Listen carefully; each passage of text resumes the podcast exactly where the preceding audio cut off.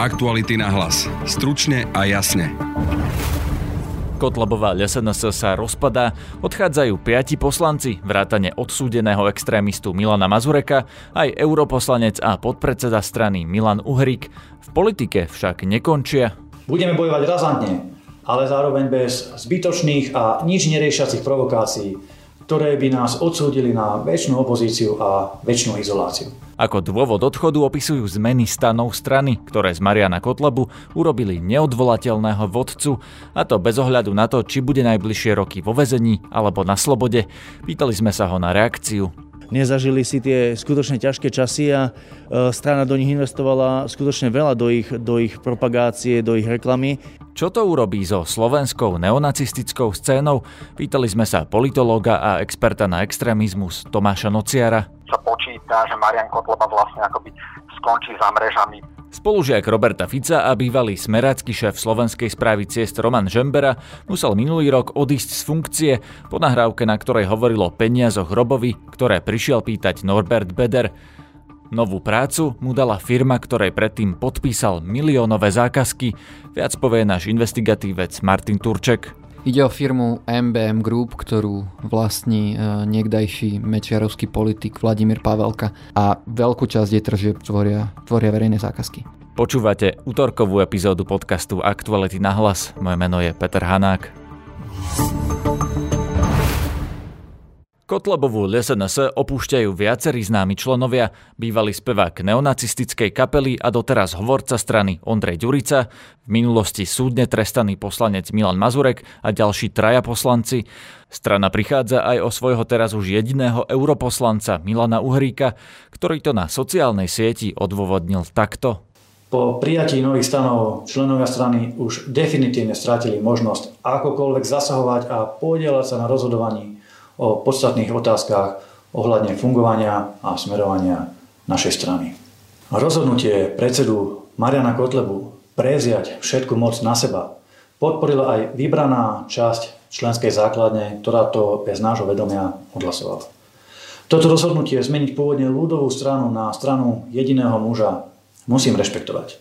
Avšak ako zástanca tímovej spolupráce sa s tým jednoducho nedokážem stotožniť. Po odkomunikovaní tohto rozhodnutia s predsedom strany oznamujem, že odchádzam z ľudovej strany naše Slovensko. Spolu so mnou odchádzajú aj ďalší piati poslanci Národnej rady Slovenskej republiky. Najaktívnejší poslanec Milan Mazurek. Poslanec a bývalý hovorca strany Ondrej Ďurica. Poslanec a bývalý podpredseda strany Miroslav Suja poslanec a primár vo vojenskej nemocnici v Ružomberku, doktor Miroslav Urban a poslanec Eduard Kočiš. Nikto z nás z politiky neodchádza. Práve naopak. Budeme bojovať razantne, ale zároveň bez zbytočných a nič neriešiacich provokácií, ktoré by nás odsúdili na väčšinu opozíciu a väčšinu izoláciu. Jednoducho bojujeme ďalej. Na reakcie som sa dnes v parlamente pýtal priamo Mariana Kotlebu. Kolegovia, ktorí sa rozhodli ísť vlastnou cestou, sú všetko kolegovia, ktorí s nami neboli v tých ťažkých časoch, ktorí prišli do toho rozbehnutého vlaku naozaj, keď už sme boli proste úspešná parlamentná politická strana, respektíve keď uh, niektorí ako Miohrik, keď sme už vyhrali voľby v bansko samozprávnom kraji, nezažili si tie skutočne ťažké časy a uh, strana do nich investovala skutočne veľa do ich, do ich propagácie, do ich reklamy a teraz sa takto rozhodli, čiže eh, je to, je to na ich zvážení, je to na ich eh, rozhodnutí, ale ja si myslím, že eh, to nie je celkom správny, správny prístup. Oni vám teraz budú konkurovať? to, ja, to ja neviem, to sa musíte spýtať ich. My, my ideme ďalej robiť tvrdú politiku za Slovensko, tvrdú politiku za to, aby čo najskôr skončila táto uh, naozaj uh, polototalitná Matovičová vláda a ako, ako cestou chcú ísť títo kolegovia, toho sa musíte opýtať ich. Oni vás práve kritizovali za totalitné metódy v tej strane. Viete, uh, ja to musím znova povedať. Ak raz snem strany schváli stanovy, tak tie stanovy sú záväzné a povinné pre všetkých členov strany, či sa jedná o predsedu, alebo sa jedná o poslanca, alebo sa jedná o radového člena. A keď sa im to nepáči, tak e, samozrejme, že musia len náme e, mediálne takto nejako sa k tomu vyjadrovať, ale sa rozhodli odísť, tak to je proste ich rozhodnutie. Viete, ja nikdy, keď som s niekým nesúhlasil, tak som to neriešil v médiách, ale sme to povedať do očí ako chlapi keď budete náhodou vo vezení, tak kto bude riadiť tú stranu? Vy odtiaľ? Nepredpokladám, že by taký scenár nastal, pretože, pretože e, ten rozsudok je, je veľmi tendenčný a si myslím, že pravda je taká, že jednoducho nemám byť začal odsudený. Máte nejaké informácie, prosím vás, či sa ešte nejakí ďalší členovia opustia stranu? No pokiaľ viem, tak z členskej základne sa drvivá väčšina čuduje, že prečo to urobili, lebo bola to aj práca členov, naozaj tých radových členov v tej strane, ktorí proste, vďaka ktorým sú aj títo kolegovia tam, kde sú. V tejto chvíli mám na linke politológa a experta na extrémizmus pána Tomáša Nociara. Dobrý deň. Dobrý deň. Pán Ociar, čo sa teraz dá čakať od skupiny okolo Milana Mazureka a e, pána Uhríka? Dá sa čakať nová strana? No, vo všeobecnosti oni majú akoby dve možnosti. A jedna je vstup do existujúcej strany, alebo potom zber podpisov a snaha o založenie novej strany. v podstate môžeme povedať, že akýsi scenár vstupu do existujúcej strany sa diskutoval v čase, keď prebiehalo konanie o rozpustení ľudovej strany Naše Slovensko. Skloňovala sa konkrétne ľudová strana Pevnosť Slovensko, avšak vzhľadom na to, že v čele tejto strany je aktuálne Martin Belusky, ktorý je dlhoročným súputníkom Mariana Kotleba, jeden z tých verných, ktorý zostáva po jeho boku, tak tento scenár akoby pre skupenia do tohto subjektu považujem za nepravdepodobný. Čiže z toho dôvodu prichádza do úvahy skôr zber podpisov, s ktorým by odídenci od Kotlebu nemali mať žiadny nejaký závažnejší problém, pretože sú to známi medzi ľuďmi a majú dostatok času podľa toho, ako momentálne vyzerá, a že by mohli byť najbližšie voľby. Čo to urobí s tou slovenskou e, extremistickou scénou, keby si Mazurek s Uhríkom založili novú stranu, teda zrejme konkurenčnú voči tej Kotlebovej? To personálne obsadenie odchádzajúcich ľudí, ako sú Uhrík, Mazurek, Ďurica alebo Suja. Niektorí síce môžu pôsobiť uhladenejšie ako Kotleb, ale v prípade druhých, ako je napríklad Milan Mazurek, je skôr opak pravdou. Čiže nepredpokladám, um, že by vlastne akoby títo ľudia mali nejakú schopnosť um, pôsobiť umiernenejšie, ako sa podľa aktuálnych alebo tých prvotných signálov snažia vlastne vysielať medzi voličov.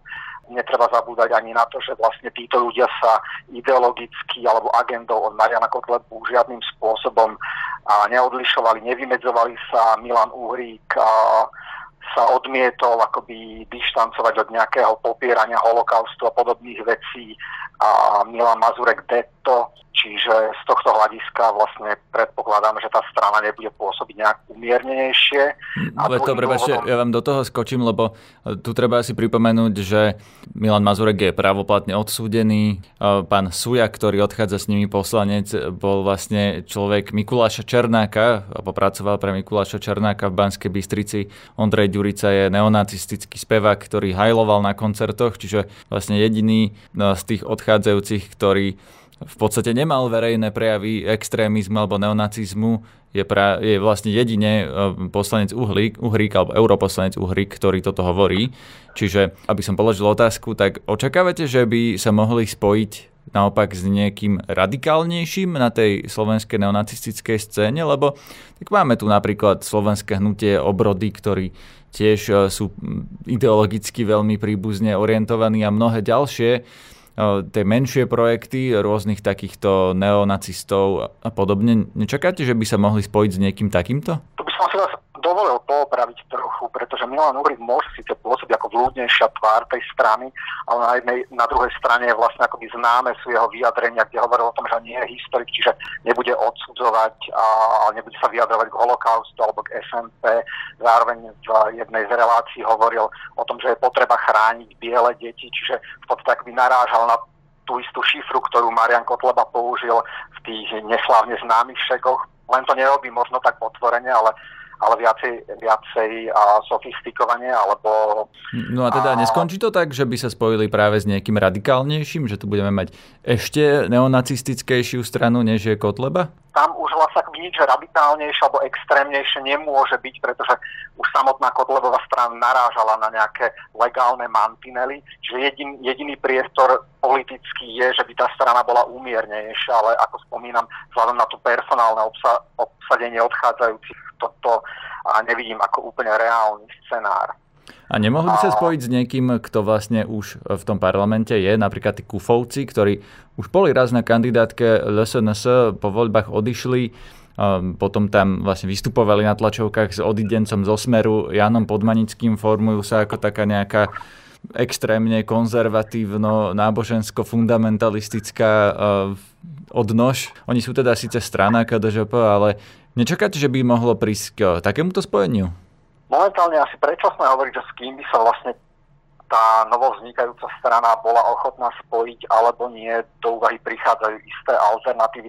Konkrétne pokiaľ ide o tzv. kufovcov, tam to nevidím úplne reálne, lebo netreba zabúdať na to, že kufovci vlastne od uh, Kotlebovcov sa odpojili nie kvôli Kotlebovi samotnému, ale kvôli Milanovi Mazurekovi, aspoň takto bolo deklarované. Čiže túto alternatívu nevidím úplne reálnu. A to, že s kým a, alebo kedy sa budú prípadne spájať, záleží od toho, že akú podporu vlastne bude mať tá strana vzhľadom k blížiacim sa voľbám. Príkladom môže byť tá snaha spájania sa Kotlebovcov pred voľbami s Štefanom Harabínom, čiže táto otázka vlastne zostáva akoby otvorená na teraz. Ale Harabína, pokiaľ viem, Milan Mazurek vylúčil, čiže ani týmto smerom sa asi nevydajú. Tým som samozrejme nechcel povedať, že toto by bola jedna z alternatív, skôr som chcel povedať, že a, alebo uviesť príklad toho, že pred voľbami sa môžu spájať aj a aj také subjekty, ktoré možno na prvý pohľad by človek netypoval, že, že by mohlo dojsť nejakej fúzii medzi nimi. Marian Kotleba bude stať ešte pred súdom, pred odvolacím, lebo ten prvostupňový ho vlastne poslal na 4 roky do väzenia a ak to potvrdí aj najvyšší súd, tak Marian Kotleba môže ísť rovno do výkonu trestu. Mnohí aj interpretujú toto jeho rozhodnutie posilniť si svoju moc strane ako takú poistku vlastne proti tomu, aby ho niekto nahradil, kým by on bol vo výkone trestu. Čo si myslíte, že sa stane s jeho stranou, ak bude Marian Kotleba naozaj za mrežami? Ono nie je len samotná snaha posilniť svoju pozíciu, ale aj ten odchod uh, týchto kritikov Mariana Kotlebu súvisí zrejme s tým, že sa počíta, že Marian Kotleba vlastne akoby skončí za mrežami po rozhodnutí uh, odvolacieho súdu. Marian Kotleba je v súčasnosti hlavnou tvárou slovenskej krajnej pravice, ale určite nie je nenahraditeľný. To znamená, že na rozdiel od uh, medzivojnových fašistických hnutí, ktoré vznikali a umierali z pravidla so svojimi vodcami v prípade a, súčasnej krajnej pravice alebo krajne pravicových strán, ktoré pôsobia v demokratickom spektre. Dochádza často k tomu, že vlastne tie strany prežívajú svojich lídrov a to môžeme vidieť v zahraničí v prípade Mari, Žána Mariho Le Pena, ktorého nahradila jeho dcera Marine Le Pen, v prípade Rakúska, kde Jorga Hajdera najskôr nahľadil Hans Christian Strach a neskôr Norbert Hofer, alebo v prípade Slovenska, kde Jana Slotu nahradil Andrej Danko, čiže ako možný scenár vidím práve to, že títo ľudia, títo odídenci by istým spôsobom v tej novej strane mohli nahradiť to, čo reprezentoval Marian Kotleba doteraz. Keby ste si mali typnúť výsledok týchto dvoch strán v najbližších voľbách, nebude to 2,99% každá, teda že by sa vlastne odpísali nielen z parlamentu, ale aj od štátneho príspevku na politické strany? politológovia spravili veľmi zlý typujúci, čo sa týka a, výsledkov, a, čo je paradoxné možno, čiže z toho hľadiska veľmi nerád typujem, ale a, je to celkom reálny scenár vzhľadom na to, že tá stabilná podpora Kotlebovského tábora je okolo, osciluje okolo tých 8%, čo bolo aj v prípade povedzme SNS pred niekoľkými rokmi, kde sa vlastne v, v rámci toho rozkolu, kde, vzni, kde sa uchovala SNS a vznikla tzv. pravá Slovenská národná strana, ktorú v tom čase viedol Jan Slot a skončilo presne takýmto fiaskom pre ten politický tábor. Čiže toto je reálny scenár, ktorý môže nastať. Aktuality na hlas. Stručne a jasne. Minulý rok sme spolu s kolegom Martinom Turčekom napísali článok, po ktorom skončil vo funkcii Roman Žembera, šéf Slovenskej správy ciest. Publikovali sme aj nahrávku, na ktorej Žembera, inak spolužiak Roberta Fica z Topolčianského gymnázia, hovorí o peniazoch preroba, ktoré si od neho prišiel vypýtať Norbert Beder. Rozhovor o tejto téme s Romanom Žemberom bol náš najpočúvanejší podcast minulého roka. Teraz sa k tejto téme vraciame, lebo Martin Turček v nej našiel opäť niečo nové. Vítaj v štúdiu, Maťo. Ahoj, Peter. V tvojom článku sa píše, že Romana Žemberu po odchode z funkcie zamestnala firma, ktorej na slovenskej správe ciest podpisoval miliónové zákazky. O koho ide? Ide o firmu MBM Group, ktorú vlastní e, niekdajší mečiarovský politik Vladimír Pavelka. Tá, tejto firme Žembera, e, kým bol na slovenskej správe ciest, podpísal 5 zmluv, ktorých objem je v miliónoch eur a dnes pracuje na odbornej pozícii v tejto firme. Čiže potom, ako vlastne Žembera musel skončiť v tej funkcii verejnej, tak ho v zápätí zamestnal nejaký bývalý politik Pavelka, ktorému Roman Žembera predtým podpisoval veľké zákazky na tej správe ciest. Možno nie úplne presne s Pavelkom, ktorý je majiteľ firmy, ale nie je výkonný, e, výkonný v orgánoch, ale áno, v princípe áno. Krátko potom, ako Žembera skončil po tomto škandále vo svojej funkcii, e, tak sa dostal k zamestnaniu v tejto firme MBM Group, pričom už predtým podľa slov Žemberu mu bolo prislúbené, že sa tam môže prísť pýtať na prácu. A aké zákazky a za koľko peňazí Roman Žembera tejto firme podpísal, keď bol vo funkcii na Slovenskej správe ciest? Ide o 5 zmluv v celkovom objeme viac ako 4 milióny eur, hlavne na rekonštrukcie a výstavby mostov. Zaujímavá je však aj zákazka, ktorú MBM Group získala vlastne už po Žemberovom odchode, čiže za novej vlády. Ide o veľkú plošnú rekonštrukciu ciest prvej triedy za viac ako 150 miliónov eur, ktoré nedodáva len MBM Group, je to zákazka v konzorciu, ale veľkú časť týchto peňazí dostane od Slovenskej správy ciest aj MBM Group. Je na tých zákazkách niečo podozrivé, lebo keď sme sa rozprávali o Romanovi Žemberovi minulý rok, tak sme sa rozprávali aj o práve podozrivých zákazkách rôznych týchto konzorcií, firiem, ktoré mali opravovať cesty, že v štyroch rôznych zákazkách vyhrala vždy tá istá firma, ktorá nevždy dala najlacnejšiu ponuku. Sú aj v týchto zákazkách, na ktoré si sa pozeral ty, takéto podozrivé okolnosti? To v tomto momente presne neviem, ale budeme sa to snažiť eh, v budúcnosti zistiť. Čo vlastne robia? Oni opravujú cesty a mosty, táto MBM eh, firma, alebo robia ešte niečo iné? Eh, áno, je to hlavne stavebná firma, ktorá je na vzostupe, tržby jej stúpajú, čiže hoci v minulosti nebola známa ako napríklad firmy typu Doprastav alebo Váhostav, tak pomaly sa začína zväčšovať a dostávať medzi naozaj akože najväčšie stavebné firmy na Slovensku. Myslím, že jej tržby v poslednom roku boli cez 20 miliónov eur venuje sa hlavne výstavbe a rekonštrukcii ciest. Čiže nám tu rastie ďalšia nejaká veľká stavebná firma, ktorú vlastní bývalý politik, ktorý vlastne žije z toho, čo dostane od štátu? Áno, z tejto firmy sa stáva naozaj veľký hráč v stavebnom sektore. V poslednom roku jej tržby boli povedzme štvrtinové oproti tržbám váhostavu a veľkú časť jej tržieb tvoria, tvoria verejné zákazky. Čo na toto všetko hovorí Roman Žembera? Pretože e, vieme, že v niektorých krajinách takéto veci, e, akože zamestnať sa vo firme, ktorej som predtým podpísal zákazku, je konflikt záujmov a zákony to zakazujú. U nás je to normálne možné? Áno, tento pojem sa volá revolving door v zahraničí, hlavne na západe sa to rieši a reguluje sa to uh, napríklad tým, ako dlho musí človek zo štátu počkať pred tým, ako vstúpi do nejakej súkromnej firmy v rovnakom sektore.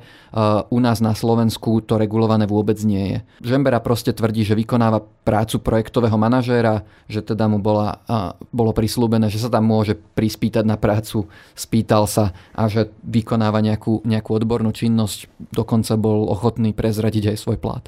Koľko zarába na také pozícii? 2300 v čistom.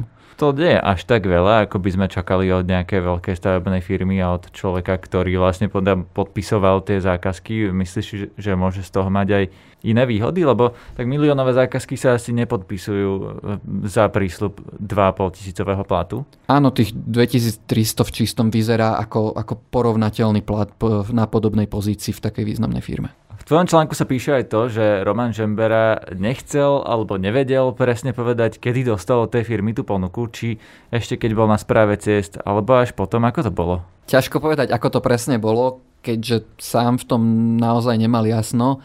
Uh, najprv povedal, že mohol byť, potom vylúčil, že by v čase tej ponuky bol, bol na slovenskej správe ciest. Uh, nedá sa povedať, že by potom povedal nejaký jednoznačný dátum, kedy to bolo. Či on si to nepamätá, alebo to nechcel povedať? Znelo to, že sám v tom má trochu nejasno a spätne si to už asi naštudovať nešiel. V časoch, keď sa ukázali škandály okolo Kajetána Kičuru, ktorý je ďalší spolužiak Roberta Fica a momentálne sedí vo väzbe, tam sa preverovali aj jeho byty. Tak sme preverovali aj byty Romana Žemberu. Konkrétne ty si preveroval informácie, ktoré sme mali, že Roman Žembera má zariadovať nejaké svoje nové byty. Ako to dopadlo? Išlo byty v komplexe Diamant vo Vajnoroch, na ktorom sa podiela stavebne práve firma MBM Group, ktorá tam vlastní množstvo bytov. A v tom čase Žembera poprel akékoľvek spojenie s čímkoľvek, tvrdil, že tam byty nevlastní, nebude vlastniť a, a nijak bližšie svoj vzťah ani k firme, ani k tým uh, bytom detálne nepopísal. Každopádne teraz, keď už bol konfrontovaný s tým, že naozaj tam tie byty zariadoval, tak priznal a povedal, že ich zariadoval pre kamaráta, respektíve nejakého klienta a tým klientom bola, bola firma MBM Group, kde teraz pracuje. Predtým je podpisoval zmluvy ako šéf správy ciest. Roman Žembera v tých eh, bytoch, eh, vieme, že čo s tým má spoločné? Či tam napríklad býva, alebo tam býva jeho rodina, alebo to nejakým spôsobom užíva? Eh, tvrdí, že s tými bytmi nemá spoločné nič, okrem toho, že ich pre niekoho zariadoval. Kto vie, čo mohol teoreticky zamlčať v tomto prípade. A ešte si povedzme, kto je vlastne za firmou MBM, keďže je to bývalý politik, pán Pavelka, to nie je veľmi známe meno. Kto je tento človek a odkiaľ by si ho verejnosť mohla pamätať? Je to bývalý politik za HZDS, ktorý bol poslancom, okrem toho bol šéf úradu na ministerstve pôdohospodárstva za ministrov HZDS Becíka a Jureňu a z tejto doby rezonovala jeho kauza Pečnianský les, na ktorú sa pýtali médiá na zámennú zmluvu medzi štátom a súkromníkom, kde išlo o zámenu pozemkov lukratívnych v Bratislave v Pečňanskom lese za oproti tomu bezcenné pozemky na strednom Slovensku v Šiatorskej Bukovinke. A v tom čase sa tlačové oddelenie vyjadrilo, že minister žiadnu takú zmluvu ani nepodpísal, ani nepodpíše, no tá zmluva už bola podpísaná na základe splnomocnenia práve Pavelkom. Vtedy našťastie kataster neschválil vstup nového vlastníka na základe tejto zmluvy, čiže pozemky zostali stále štátu. Každopádne Pavelka stál za, za touto vtedy veľkou kauzou. Čiže to bola taká nejaká jeho špekulácia a on, ten pán Pavelka, po tom, čo skončil v týchto verejných funkciách, začal podnikať s, s touto firmou MBM, o ktorej hovoríme dnes. Áno, a ne, nemám informácie o tom, že by Pavelka bol nejakým veľkým podnikateľom predtým. V tvojom článku sa píše aj to, že tú firmu ale nezakladal tento bývalý politik pán Pavelka, ale brat iného politika, eh, Andreja Hrnčiara, eh, ktorý vlastne bol v Moste Hit a teraz sa už nedostal do parlamentu, s jedným ďalším podnikateľom. Ako sa k tomu dostal pán Pavelka práve od brata Andreja Hrnčiara? Toto práve firma odmietla komentovať. Ja som sa na to pýtal jedného zo šéfov oddelení vo firme pána Brontvaja, ktorý tú firmu práve založil spolu s bratom Andreja, Andreja Hrnčiarom, Martinom Hrnčiarom a ten tvrdil, že jednak pán Pavelka nemá záujem odpovedať na naše otázky a jednak odmietol aj on sám komentovať, akým spôsobom sa tam vlastne prevádzali akcie. Tvrdil však, že firma za vlastníctva jeho s Hrnčiarom nemala vôbec také zákazky a také obraty ako dnes, čiže v podstate predtým to bola nevýznamná firma a významnou sa stala po, po vstupe Pavelku. Počúvajte aj naše ďalšie podcasty. Máme nový ľahký podcast o ťažkej korupcii, ktorý pripravujeme v spolupráci s nadáciou Zastavme korupciu. Nájdete ho v našom feede podcasty Aktuality.sk na Spotify a v ďalších podcastových aplikáciách. Herec Marian Mitaš v ňom spovedá bývalú prokurátorku a dnes advokátku Evu Mišíkovu. Máme z toho aj video na webe Aktualit.